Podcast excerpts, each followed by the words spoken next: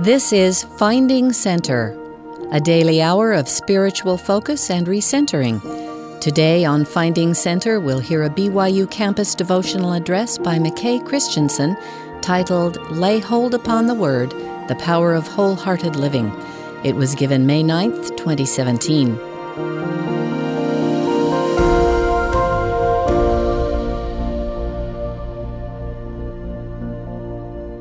Pleased to have McKay Christensen, Managing Director of Alumni and External Relations, as our speaker today. In his role as Managing Director of BYU Alumni and External Relations, Dr. Christensen oversees alumni relations, brand management, licensing and trademark, publications and graphics, special events, and university relations. He's also taught business strategy for several years as an adjunct professor in the Marriott School of Management. Brother Christensen earned a master's degree of accountancy and an MBA from BYU. He received a PhD in education from the University of Idaho. Prior to coming to BYU, he served in executive leadership positions with Procter & Gamble, Holiday Inn Worldwide, and Melaleuca Inc. Brother Christensen and his wife Jennifer are the parents of five children. Now we'll be pleased to hear from Brother McKay Christensen. Pleasure for me to be here today and do one of my favorite things, which is spend time with BYU students. When I was 15 years old, I worked on a sod farm. It was located close to where the Payson Temple is today. To cut the sod, we used a harvester that weighed about 14 ton. One day, I was assigned to work with my high school classmate on the back of the harvester, and while we were moving the harvester from one end of the field to the other, I was walking alongside. As I walked along this slow moving harvester, I attempted to jump up onto the platform and sit next to my friend. I misjudged my jump and only landed part way onto the platform. I lost my balance and fell in front of the double set of dual wheels that were underneath the platform. I immediately tried to scurry out of the path of the wheels, but the big knobby tires caught my high top sneakers, and the wheels started to roll up my leg, throwing me to the ground. I quickly realized I was in quite a predicament. I was now lying directly, feet first, directly in the path of the wheels that were going to roll over the entire length of my body, starting with my feet and ending with my head. I felt my right leg break under the weight of the machine, and the wheels continued to roll up over my pelvis, crushing my pelvis. And honestly, I've never felt anything so excruciatingly painful in my life.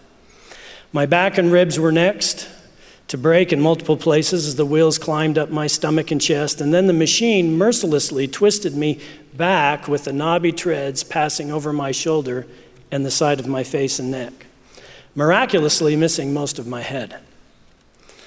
By the time the 14 tons finished their devastating work, I'd lost consciousness. And the first thing I remember when I opened my eyes was the inconceivable pain. I couldn't breathe. I felt like I was underwater. I was trying to breathe, but it wasn't working the way it was supposed to work. I, I could speak. Well, I couldn't speak. I, I couldn't even cry out, although I wanted to cry out for help. Everything hurt. And I quickly grasped the fact that I was about to die. Honestly, the pain was so extreme that I wanted to die. I just wanted it to stop. I later learned that I had suffered a traumatic pneumothorax, or in simple terms, my lung had collapsed. If there's a puncture in your lung or lungs due to trauma, the air escapes from the lung to the area outside of your lungs, yet inside your chest cavity. And as a result, your lungs push together like a wet paper sack. And the air inside your chest cavity is unable to escape, and it keeps the pressure on your lungs so they remain, they, they, it keeps them from expanding. And this can lead to cardiac arrest or respiratory failure. Everything in my body was screaming for oxygen. And in my desperation to breathe, I had to expand my chest cavity to gather air. And the pain from my broken ribs and back from even the slightest movement was more than I could possibly endure. In a matter of minutes, the farm manager, Stan, arrived out of breath. He could sense I was in deep shock and on the verge of death. He asked if I could move my legs. Uh, I couldn't respond. So he knelt on the ground, took my head in his hands, and gave me a priesthood blessing. For whatever reason, his words reached through the panic and pain. He told me I was strong, He blessed me that I would live. And honestly, before that moment, it had never entered into my mind that I was going to live. The only thought I had up until that moment was how long would the pain go on until I could die and make it go away? Stan continued, McKay, I bless you that you will walk again. I started to believe. He told me I would go on a mission, hold positions of leadership, marry, go to school, and become a father.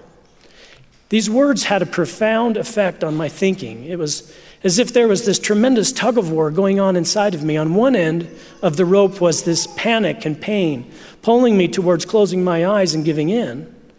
And on the other end was the hope that Stan's words were giving me. And in spite of all that was going on around me, I could imagine in my mind the very words that Stan was speaking to me. And I started to lay hold on what he was saying. I started to believe. In reflecting on that moment, I imagine some of you question whether you can endure at times. Can you recover from a spiritual injury or sin? Can you persevere despite challenges? Maybe you've even felt a little like giving up at times here at school. If so, please know you can lay hold upon words that will lift and save you. It would be more than 15 minutes, which honestly seemed like 15 years, before the ambulance would arrive. The hospital ordered the insertion of a chest tube, which meant they would cut through my chest cavity, insert a tube so that it would evacuate the excess air from inside my chest. It hurt so bad I couldn't cope. But soon the pain in my chest diminished and I could breathe a little better. Long story short, it took a long time for me to recover, and much of that time I spent flat on my back in bed. I had to learn to walk again, and walking wasn't something I was sure I would ever be able to do again. And it took time, but as you can see, I can walk, I even run. And through this experience, I learned the power of words. I learned that when you lay hold upon the word, it is quick, full of life, and powerful. The word can lead you and bless your life for good.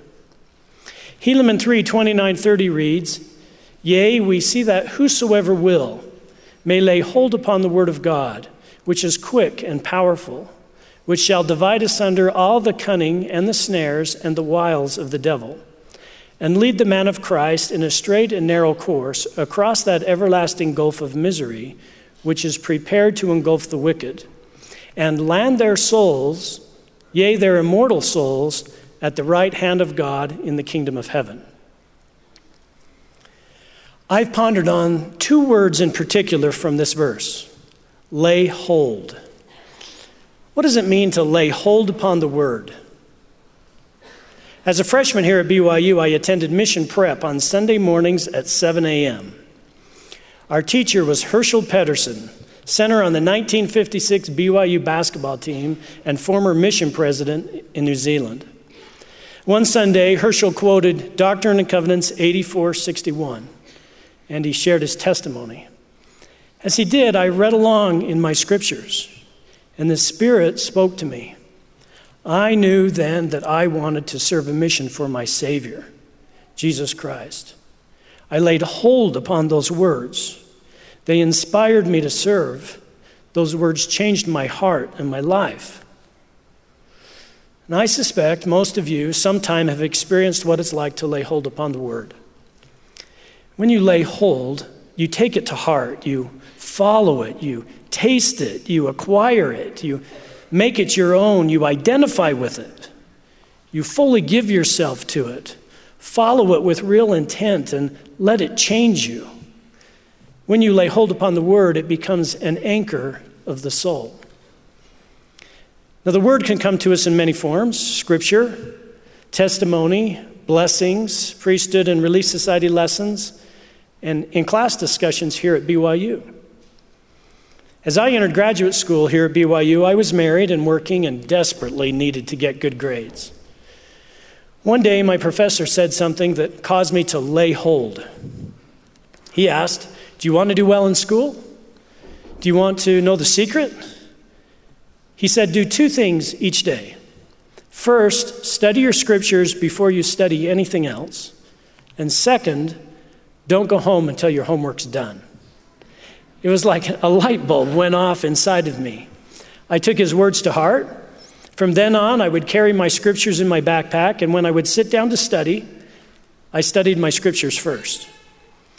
And I would stay in the library each evening where there was no TV, there were no distractions, until my homework was done. As a result, the following two years were the only years I earned straight A's in my classes. The scriptures include excellent examples of people who laid hold on the word. Enos said the words of his father sunk deep into his heart. Joseph Smith said, Never did any passage of scripture come with more power to the heart of man than this did at this time to mine. It seemed to enter with great force into every feeling of my heart. What happens when we lay hold on the word? Well, like Enos and Joseph, we connect deeply with it. It often leads to personal change and spiritual growth. And of all the blessings we receive, do you not think that the majority come by way of the word? Yes, God can change circumstances, He can soften hearts, and even heal sickness. But in my life, most of the blessings that I've received have come by way of the Word. I believe that Heavenly Father loves to bless us through His Word. And I suspect we only lay hold of a fraction of the Word that He sends to bless our life. I imagine He prepares the Word like wrapped gifts for us, places them within our reach, and waits for us to lay hold upon them. And sometimes we do, and sometimes we don't. Perhaps this is why Moroni beckons us to come unto Christ and lay hold upon every good gift. Perhaps this is why Alma says the Word of God is liberal unto all. So, if Heavenly Father sends His Word to us liberally, then why don't we lay hold upon it more frequently? President Uchtdorf said, Part of our challenge is, I think, that we imagine that God has all of His blessings locked up in a huge cloud up in heaven, refusing to give them to us unless we comply with some strict paternalistic requirements he has set up. But the commandments aren't like that at all. In reality, Heavenly Father is constantly raining blessings upon us. It is our fear, doubt, and sin that, like an umbrella, block these blessings from reaching us. So, in addition to fear, doubt, and sin, I'd like to add one additional reason we don't lay hold more often upon the Word we're distracted. I believe that one of the most significant obstacles to our laying hold upon the Word is our inability to fully immerse ourselves in the Word or, in, or other worthwhile things, to, to fully focus on them. I call this ability to fully focus centering. Centering means you center your attention and your effort on what is currently before you. It means that you do that thing with all of your heart, your feeling and passion, your might, your energy, your mind, your focus and attention, and your strength, your physical will. So if you're reading scripture, give it all your heart and mind. If you're in class, give it all your mind and strength. It means to be wholehearted, totally invested and engaged. When I taught business strategy at the Marriott School, I was amazed to see that wholehearted students got so much from my class, and half hearted students took away so little. Both type of students attended class for the same amount of time, and both were present for the same discussion. But some left enriched and others indifferent. Best-selling author Anthony Robbins said, "One reason so few of us achieve what we truly want is that we never direct our focus. We never concentrate our power. In fact, I believe most people fail in life simply because they major in minor things." Centering helps us concentrate our power. Just think about it. Imagine that you had several important tasks to complete today. And during the time you'd set aside for each task, you did it with all your heart, might, mind, and strength. No distractions, no text messages, no Instagram. You gave each task your whole heart. Would you get more out of your day? Would you lay hold upon more truth? Would you learn more? Yes, of course. Now, perhaps some of you undervalue the power of centering. You, you think you can multitask your way through school and gospel life. But the truth is, you cannot multitask important things. So let me give you a simple example. Okay, I'd like you, if you wouldn't mind, please, to raise your right foot up off the floor two inches. Go ahead.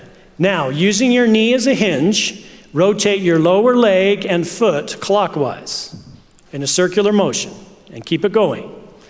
Now, as you rotate your lower leg and foot, hold out one hand, making a flat surface. Keep your, keep your lower leg rotating clockwise. Take your index finger on the other hand like a pencil, and with your foot still rotating, write the number six on your hand.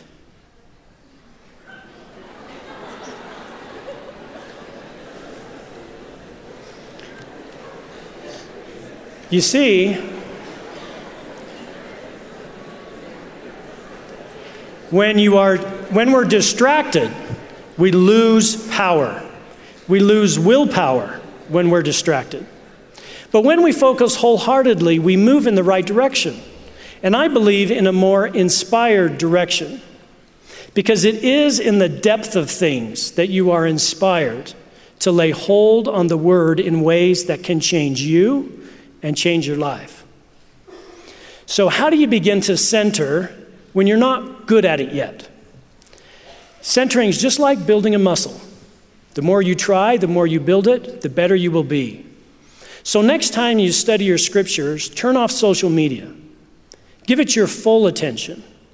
In your next class, don't surf the internet. Instead, listen and participate. In your next sacrament meeting, listen with all your heart. And soon you'll notice that you have the power within you to give things your whole focus, your whole heart. It will become habit and it will bless your life. Now, there are other blessings that will come to you if you will be centered. Centering will help you lay hold on your purpose in life, even your major. I suspect some of you struggle wondering if you've chosen the right major.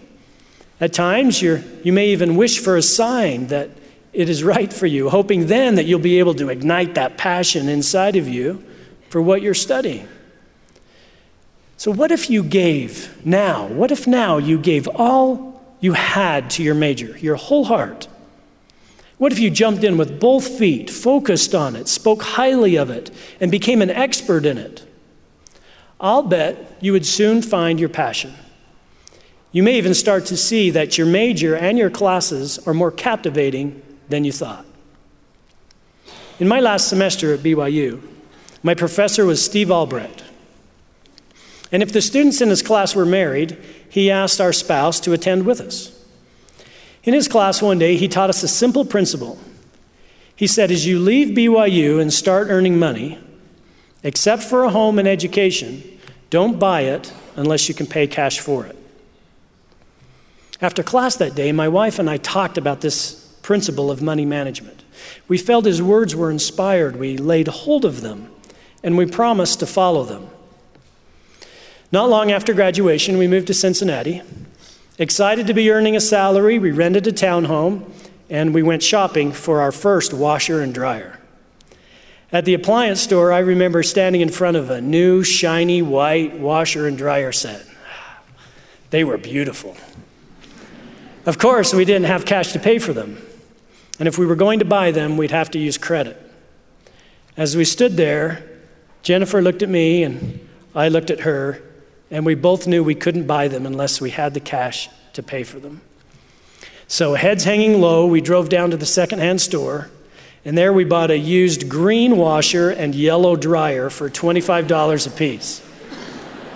and, and to make ourselves feel better, we made a pact that as soon as they stopped working, either one of them broke, then we would buy that new washer and dryer set. And wouldn't you know it, that old washer and dryer worked for the next 10 years. But because we laid hold on Professor Albrecht's words, we've lived debt free ever since. And what a tremendous blessing has come to us as a result.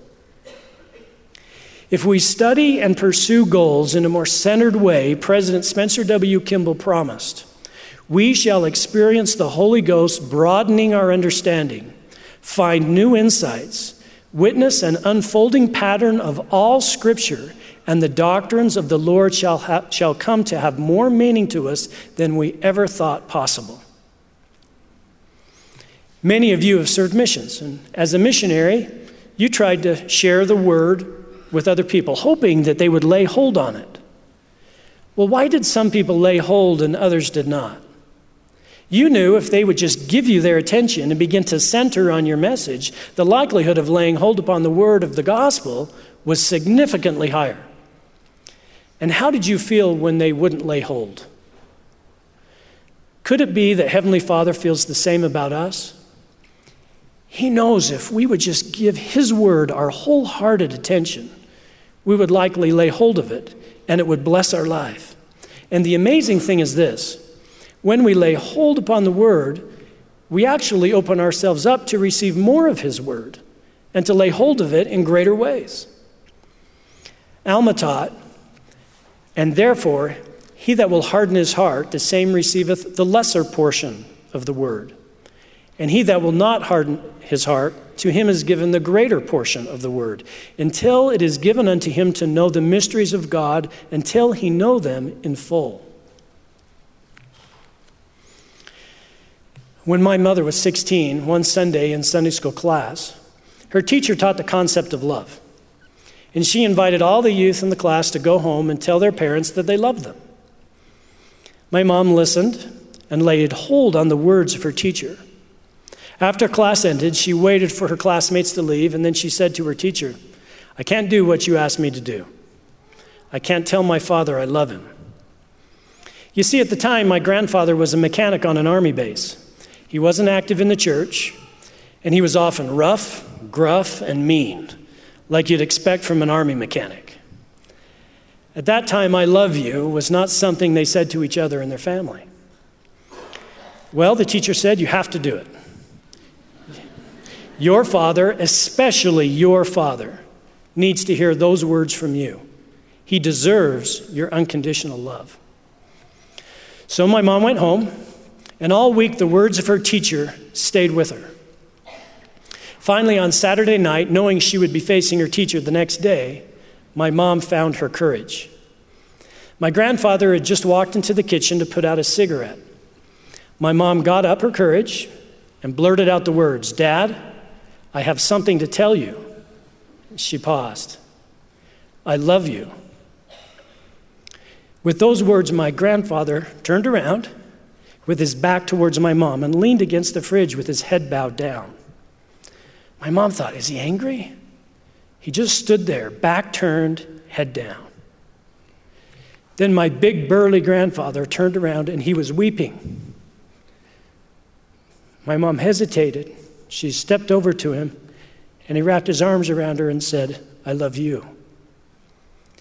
As long as she could remember, this was the first time he had hugged her and said those words to her. It was then, with those words, my grandfather's heart began to soften. Now, years later, when I would visit my grandfather, the first thing he did was hug me and told me that he loved me. And when I knew him, he was a faithful member of the church. And I wonder what would have happened if my mother had not laid hold upon the words of her Sunday school teacher. You see, when my mom laid hold upon the word and acted on it, my grandfather did the same. He laid hold on her words. And that opened the door for other significant blessings in their life. Laying hold upon the word is quick and powerful. As the psalm pleads, Quicken me, O Lord, according to thy word. When you lay hold upon the word, it can guide you, it can give you a new view of things, it can quicken your understanding, and it is able to change you, it is able to protect you. Paul called the word the word of grace, maybe a gift, a favor, or privilege. In describing it, he said that word is able to build you up and give you inheritance among all them which are sanctified. The word is able to build you up. When you leave here today, look for ways you can lay hold on the word. And by doing so, you will lay hold upon every good gift that our Heavenly Father has prepared for you. And by continually laying hold upon the word, you will come to know the word, even Jesus Christ. For he was the word, even the messenger of salvation. Elder Gary Pocock said, As we lay hold upon the word of God, it lays hold upon us, guiding our thoughts words, and deeds, drawing us ever closer to the great source of those inspiring words. When I came to BYU, my goal was to get a master's degree in business administration to work and then to work for the best marketing company in the world, Procter Gamble.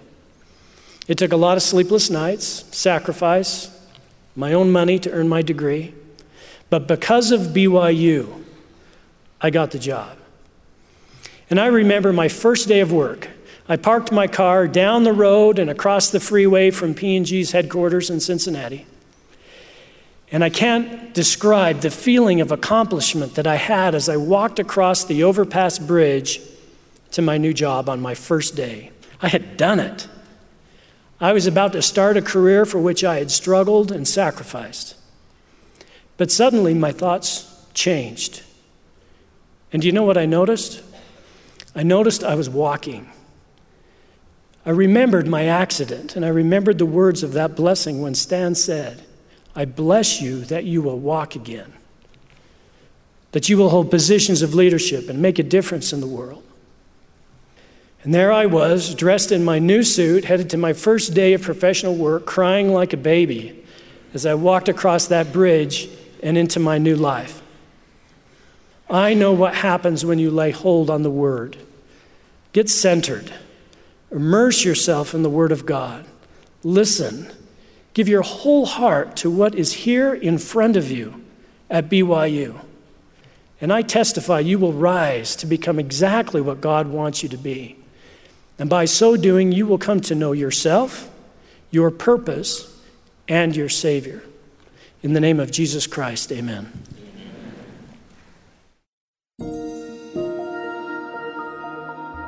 You've been listening to Finding Center.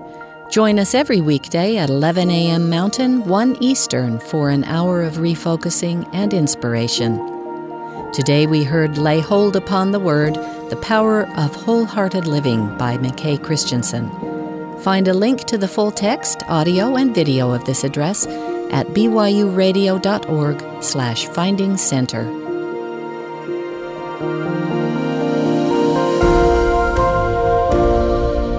Finding Center is a production of BYU Broadcasting.